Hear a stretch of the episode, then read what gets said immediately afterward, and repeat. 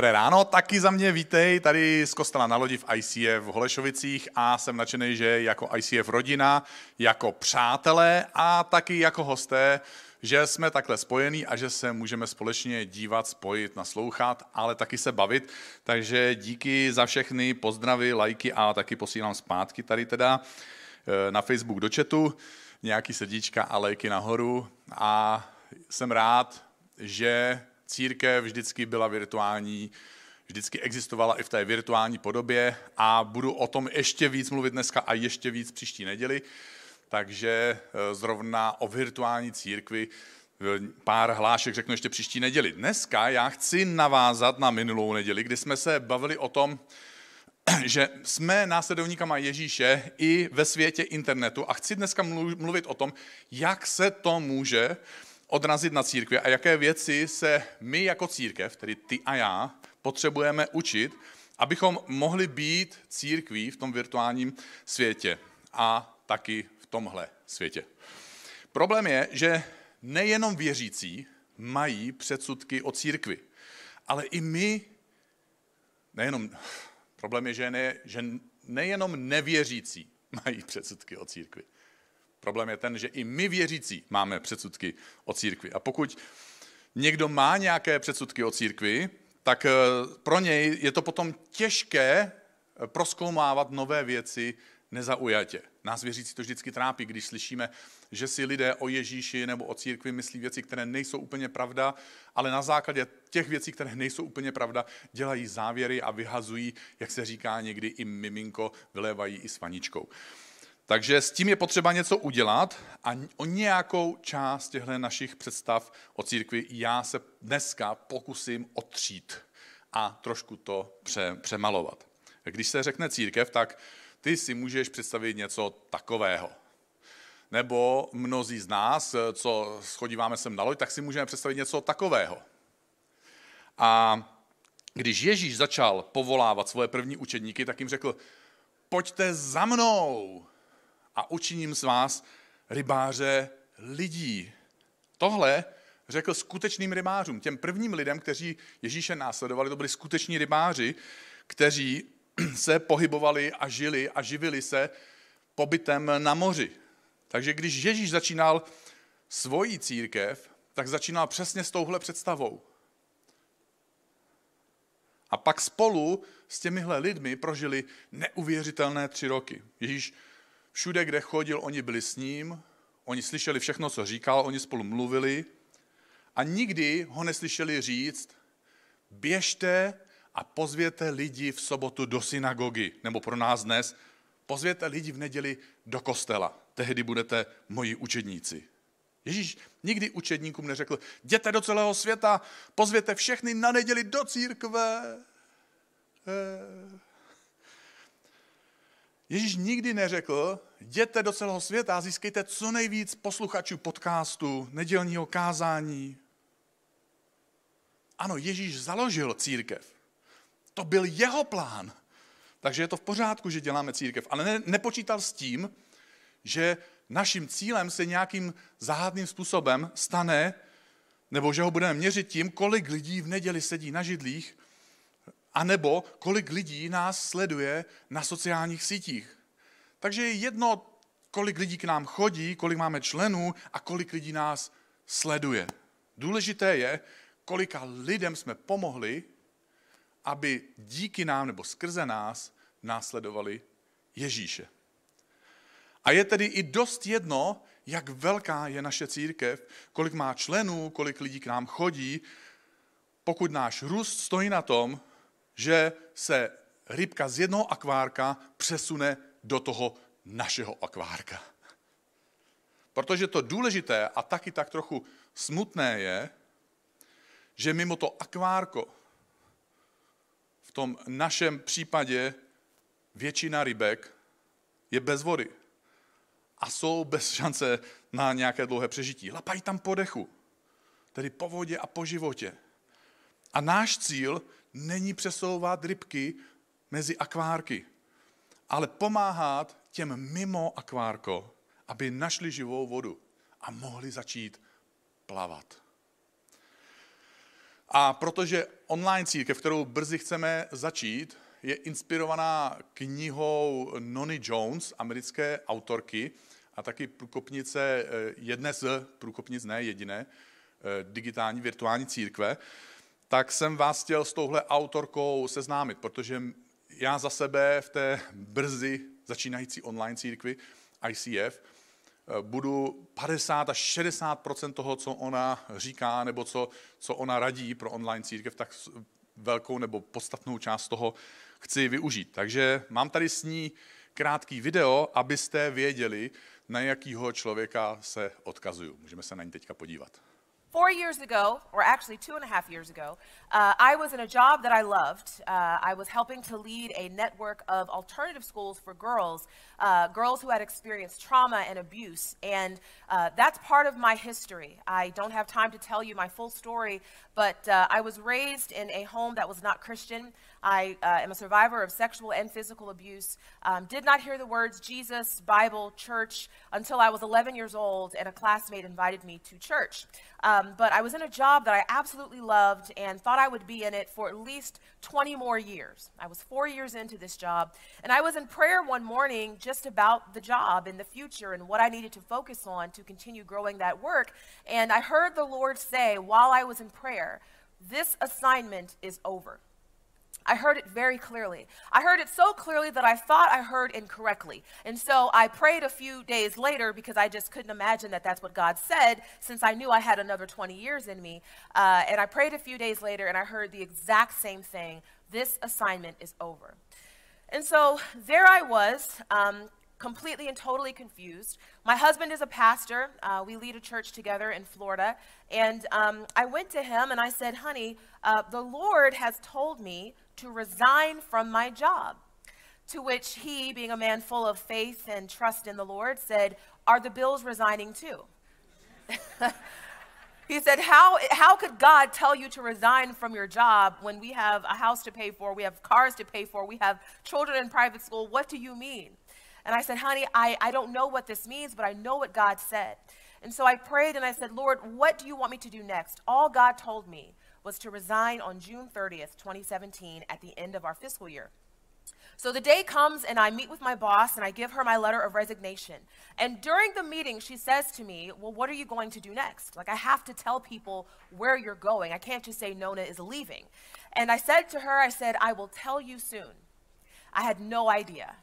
So uh, we talked for about 40 minutes. I met with her at 1. We finished talking at 1.40. I got in my car. I was driving home. At 2:05, my cell phone rang, and it was an unfamiliar number. I do not answer those calls because I assume it's a telemarketer. But I answered that call, and uh, the woman says, "Hi, is this Nona Jones?" And I said, "Yes." She says, "Hi, I'm calling from Facebook." I always like to pause here and ask, please raise your hand if you ever got a call from Facebook. Okay, I see no hands. Exactly. So I could not believe that they were calling me from Facebook. But she said, No, really, I'm calling from Facebook. She said, Listen, I don't know if you know this, but last week, this is the week before I resigned, uh, Mark changed the mission of our company to focus on community building. We just crossed the 2 billion user threshold, and uh, he had some research done to try to understand what are all of the different types of communities that exist in the world. The research showed that there are parenting communities, there are fitness communities, there are even local communities. But he was surprised to learn that the largest community that is the most meaningful to the people who are in them are communities of faith. He himself was atheist. He is now agnostic. Uh, and so he was surprised to learn this. And so she said, uh, Your name was given to us as someone we should talk to about helping us think about how to build this strategy. Now, she never said the word job. So in my mind, I'm thinking they're putting together a committee or an advisory board. And uh, I said, fine, send me some information. I'll read it over the weekend. We can talk more on Monday. This was a Friday. So I get home, I open up my email, and there's a link to a job description in the email. So, 25 minutes after I resigned from my job that I loved in faith to what God said, he had a company on the other side of the country send me a job description to lead and build their global faith based partnership strategy. The reason why I always like to start with this is because I think what we have to understand is that God is with us in this mission. God created this role at Facebook. I am not in it because I applied for it, because I didn't. As a matter of fact, when I received my offer letter two weeks after I spoke to the woman, um, they had to ask me to send them my resume because they didn't have my address. They didn't know where to send the letter. I never went and physically met with anybody. My first day at Facebook was the first day I started my job. God wants to use the tools of social technology for the purposes of building his kingdom. And when I pray and I ask God, because the truth is, any one of you in this room is probably far more qualified than I am to do this job. I mean, I didn't have a background in social technology, I didn't do communications or digital ministry for a church, and yet God called me to this work because my heart is ministry. I am a Christian. I am a pastor with my husband. I believe the gospel has the power to reach a lost and dying world. And so every conversation that I have internally and externally is always with the question how can this advance the kingdom of God? That is why I am there. That is why I am here. It's because at the end of the day, this is not just a job for me, this is an assignment that I am on thanks to God deciding to start this journey. I believe that the next reformation of ministry is in the digital mission field. Tak eh, vítejte Nonu Jones do našeho poradního týmu. My máme výhodu, že ji nemusíme platit a děkuji za ten potlesk i některých z vás tady v sále. A jestli tohle tvrzení, že velká reformace církve v té nejbližší době může být spojená se službou v tom digitálním světě, tak eh, o tom budu trochu vyprávět ještě příští neděli, protože chci říct svůj příběh, jak já jsem se dopracoval, eh, nebo jakým způsobem mě Bůh dovedl k téhle myšlence.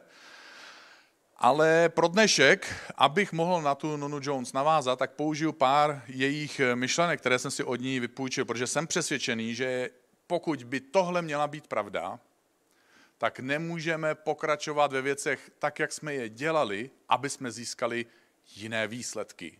Tohle známe jako definici šílenství. A potřebujeme se některé věci naučit nebo je správně pochopit. Mám teda tady pár věcí, které se potřebujeme naučit a první z nich je, že my jako církev nevysíláme jenom nějaký obsah, ale my osilujeme o jinou věc. Chceme budovat vztahy. Naším cílem není mít co nejvíc diváků, tím nemyslím, že bychom se neměli cítit do, dobře, protože máme hodně diváků třeba někdy. Ale víc než hodně diváků chceme získat hodně přátel. Divák má totiž z pohledu Božího království dvě nevýhody. Ta, ta první velká, a to je nevýhoda vždycky pro každého z nás, je, že divák je sám. Bůh nikdy nechtěl, aby člověk byl sám. A Bůh nikdy nechtěl pro tvoje, pro tvůj život, aby si byl sám ve svém životě, takže Bůh hledá a připravuje životního partnera a připravuje tě na to, aby si byl dobrým životním partnerem ale taky nám dává rodinu, dává nám přátele a proto taky Ježíš vymyslel církev, abychom nebyli sami na svojí cestě víry. My toužíme po stazích. Takže je to úžasné, když můžeme mít přátele, s kterými můžeme prožívat svoje životní dobrodružství cesty víry. Divák přijde a divák odejde. Ale přátelé jsou ti lidé, kteří s námi zůstávají. Ježíš si nevybral jednoho člověka, aby ho následoval, aby ho naučil všechno, co říká, aby mu dal, předal priority a udělal z nich, z něj nějakým pozorováním jeho projevů nějakého dalšího světového guru. On si vybral 12 učedníků, kteří poslouchali Ježíše společně. Vybral si lidi, kteří měli odlišné politické názory. To byla tak neuvěřitelná směs lidí, načenců, poctivců a padouchů, levičáků a pravičáků, pacifistů a radikálů. A oni měli společně poslouchat Ježíše, společně cestovali, společně jedli. Oni byli spolu tři roky, nevím, jestli jste s někým bydleli tři roky, já jsem na biblické škole bydlel a po biblické škole také, eh, jako začínající nevím co, mladý muž, eh, s pár klukama. Stačí pár měsíců na to, abyste měli ponorkovou nemoc. A to jsem mohl odskočit si do práce třeba. A oni byli tři roky furt spolu. Jednou jim Ježíš dal teda víkend, týden, že mohli jako vyrazit. Myslím, že se těšili. Pak se báli, že se zase uvidějí s tam těma. Teď měli ty jiný názory, blbý názory samozřejmě. Další věc, kterou chceme dobře pochopit, je, že nejsme webová stránka a že nechceme jenom prostě tady něco oznámit. Že my nejsme billboard, ale že chceme komunikovat. Cílem církve, cílem komunity v církvi není získat kolem sebe lidi, kteří mají povinnost bezmyšlenkovitě všechno přijímat a pokud nezouhlasí nebo nerozumí, tak bez diskuze mají smůlu, prostě nepatří do církve. Žel, někdy se to děje v církvi, žel, někdy my máme tento sklon a tedy my potřebujeme na těchto našich sklonech zapracovat. Naopak, lidé mají mít nejenom právo, ale také mají mít jako nejenom právo se zeptat, ale taky mají někdy právo vědět. Církev potřebuje fungovat tak, aby vytvářela prostor pro otázky nebo pochyby nebo nějakou diskuzi. Pak také tím pádem chceme možnost dát, dávat možnost se zeptat, protože to součástí diskuze. Když jsem poprvé jako 17-letý kluk přišel do církve, byl jsem čerstvě obrácený. Ještě pořád jsem nosil džísku, roztrhaný džíny, červený, červený trenky pod džínama, aby díra byla vidět. Každou ponožku sandále chinou, aby bylo vidět, že jsem prostě rebel, že jsem mladý metalák, dlouhý vlasy, smrděl jsem od cigarety. Tehdy už dodatečně, protože ono můžete přestat kouřit, ale ono to je všechno nasáklý a cítíte, jste tím cítit, takže se najednou jako stydíte za to, že jste kouřili možná. Nebo jste hrdý na to, že jste kouřili, že jste toho zbavili, prostě to je jedno. Ale přišel jsem do té církve a získal jsem nové, mladé křesťanské kamarády. A oni všem těm starším lidem, kteří tam se kolem nás pohybovali, říkali strýčku a tetičko. Takže já jsem takový inteligentní kluk a umím papouškovat, takže jsem taky všem lidem začal starším říkat strýčku a tetičko. A říkal jsem si, protože už jsem něco málo z Bible měl načteno, tak jsem měl dojem, že se máme říkat bratře a sestro, ale pochopil jsem to tak, že můj táta má taky bratry a sestry, ale já jim neříkám bratře a sestro. To říká jenom můj táta, který je stejně starý jako oni. My mladší jsme těm bratrům a sestrám říkali strýčko a tetičko.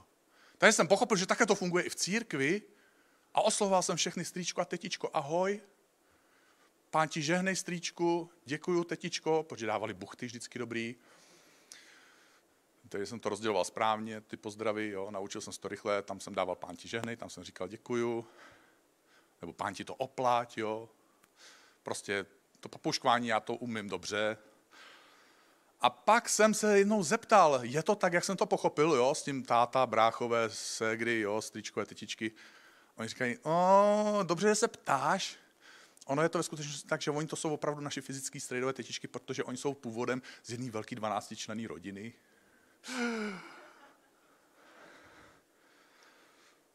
Takže já jsem nechtěl být hloupý, já tak jsem papouškoval a přitom jsem neměl být hloupý a měl jsem se, se zeptat. Je to krásný se zeptat. A je to krásný, když máte možnost se zeptat, protože pak nemusíte nejenom dělat chyby, ale pak se nemusíte stydět za ty chyby, které jste dělali, protože jste se nezeptali. Další věc, která je důležitá a odlišná od fyzické nedělní církve, máme na tebe čas, když ty máš čas. Ta fyzická nedělní církev má totiž eh, stanovený čas. Vy musíte dorazit na to místo ve správný čas. Tehdy, když dorazíte ve správný čas, bude vám někdo k dispozici. Tehdy si můžete poslechnout kázání, tehdy se za vás někdo pomodlí a tehdy se můžete s přáteli kamarádit. Jenom tehdy, když splníte tuhle časoprostorovou podmínku. Když vstoupíte do naší dimenze ve správný okamžik a na správném místě. Virtuální církev ale žije v jiné časové dimenzi. Je mnohem podobnější tomu, v jaké dimenzi žije Bůh, protože Bůh je nám k dispozici neustále. Bůh naoslouchá neustále, je nám blízko neustále, Bůh odpovídá neustále. A je krásné, že internet nám dává možnost být k dispozici lidem tímhle způsobem. S tím souvisí další důležitý úhel toho správného snažení virtuální církve, a to je, že my propagujeme tím pádem komunitu a ne program. Což je mnohem snadnější propagovat program než komunitu. Pro mě ale není důležité, kolik lidí si mě přišlo poslechnout, ale s kolika lidmi jsem si stihnul popovídat.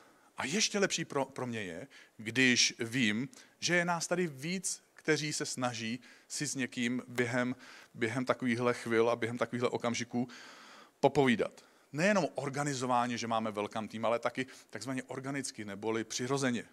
Že prostě vytváříme prostředí, kde se lidi můžou cítit, jakože jsou někde doma.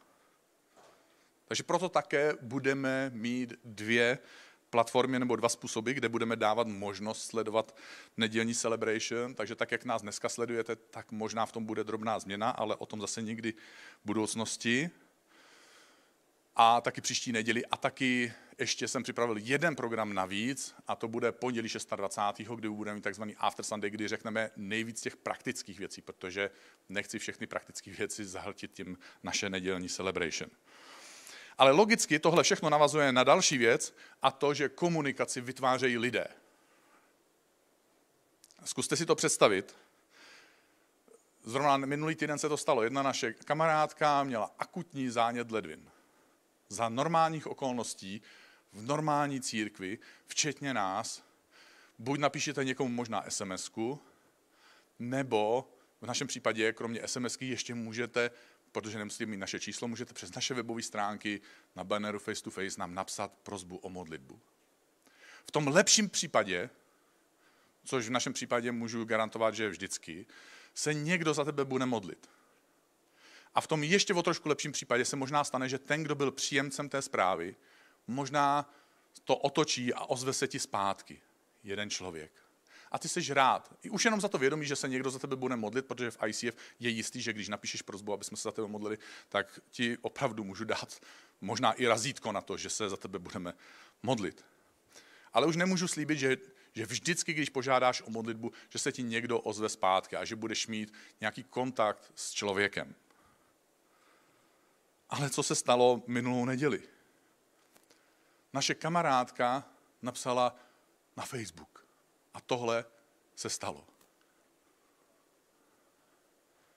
Je to úplně jiný rozměr a úplně jiný pocit, když jste obklopený kamarády, kteří najednou řeknou, tak buď brzy fi, přeju brzký uzdravení a co pak se děje a modlíme se za tebe, hlavně v klidu, držím pěsti, brzo se uzdrav.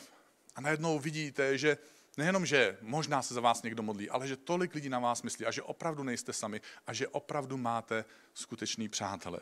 A že často to neznamená jenom to, že tam napíšou, ale že některý z nich možná i řeknou, potřebuješ něco koupit, chceš někam odvést, chceš něčím pomoct.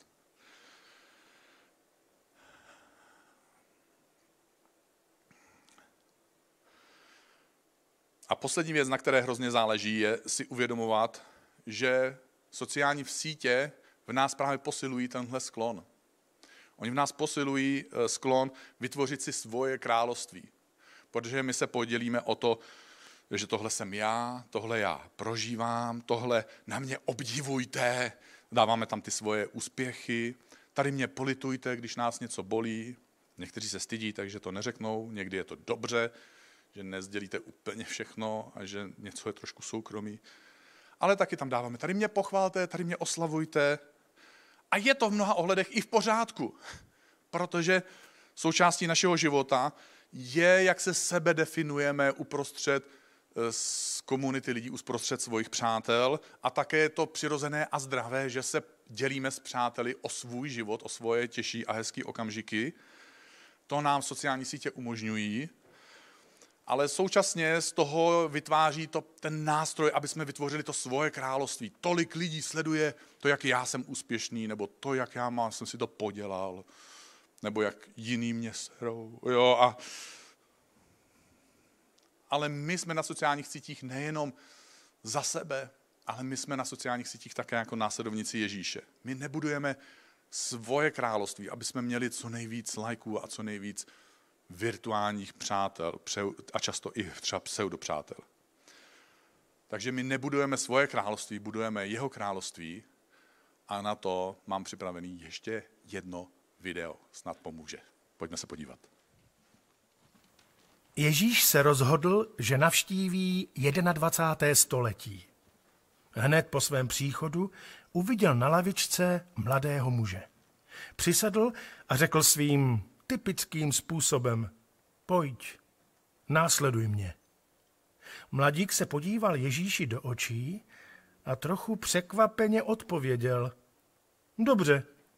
Vzal do ruky mobil a zakliknul si následování na Facebooku, Instagramu i TikToku. Ježíš byl trochu překvapený, ale nakonec řekl, no vidíš, to mě ani nenapadlo. Až budeš někdy zase na sociálních sítích, budeš ho následovat?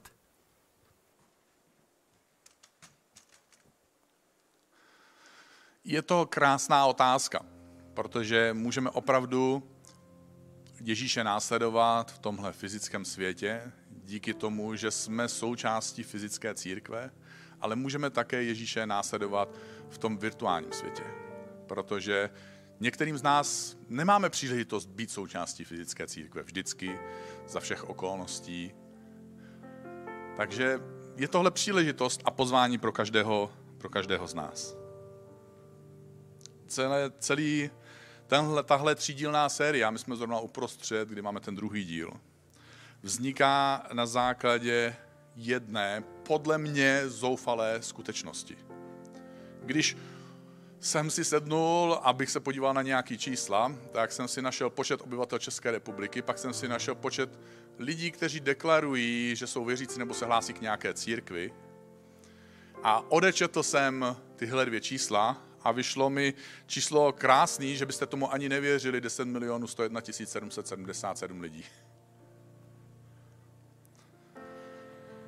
Církev v Česku má 10 milionů 101 777 důvodů. Důvodů dělat nejenom fyzickou církev. Má 10 milionů 101 777 důvodů dělat také církev v tom virtuálním světě. Protože je to v pořádku. Církev má za úkol schromáždit následovníky Ježíše Krista. A tak uprostřed toho oceánu vznikají jakési krabice. Vznikají kostely naplněné tou vodou, zatímco všude kolem je ta samá voda. My se někdy snažíme celý oceán zavřít do téhle krabičky. Výhodou církve je, že ano, církev je domovem pro věřící. A nevýhodou církve je, že se stává domovem pro věřící. Protože někde na cestě snahy zdokonalovat naší víru uprostřed církve, což je její role, je pro nás snaží zapomenout ještě na ten druhý, ve skutečnosti původní, ve skutečnosti první důvod církve, který Ježíš definoval tou větou a tím pozváním, které řekl těm svým prvním učedníkům a které nikdy nepřestalo platit. Pojďte za mnou a udělám z vás rybáře lidí. Takže s tímhle novým rozměrem, který je vlastně starý rozměr, který je vlastně ten opravdu původní rozměr, ale pro nás tak trochu někdy znovu a znovu nový, rozměr církve Ježíše Krista, bych rád, aby jsme se modlili text té následující písně. Aby tahle píseň pro nás byla skutečnou zpívanou modlitbou.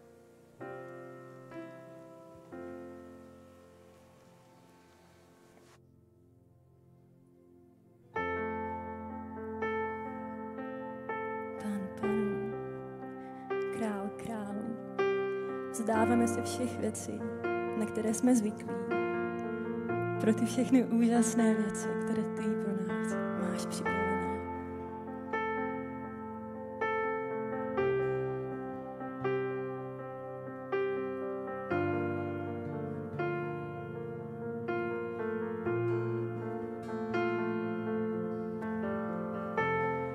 Here is where I lay it down every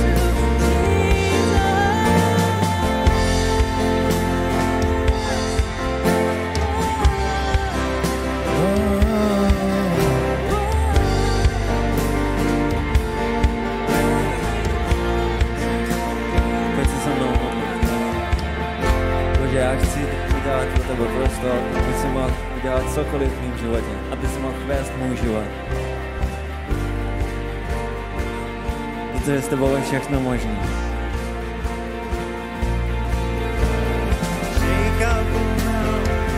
my tradition, break down the walls for all my religion. You're always better.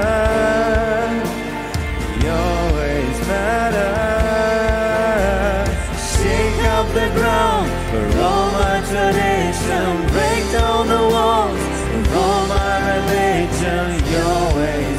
Better,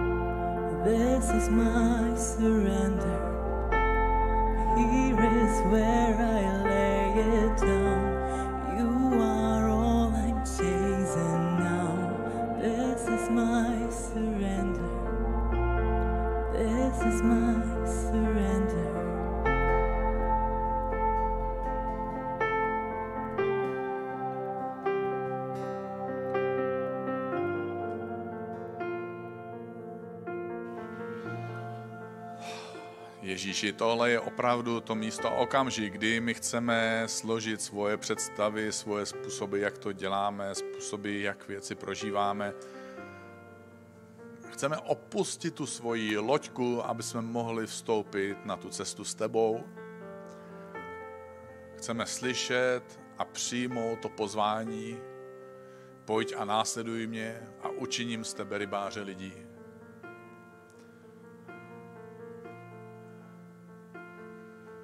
Bože, a některý z nás, pokud jsme hosté a nikdy jsme tuhle větu neslyšeli, možná je to pro nás ta první výzva v životě od tebe. Ježíš, já tě chci následovat. Nevím přesně, co všechno to může znamenat, ale dávám ti svůj život dneska ráno.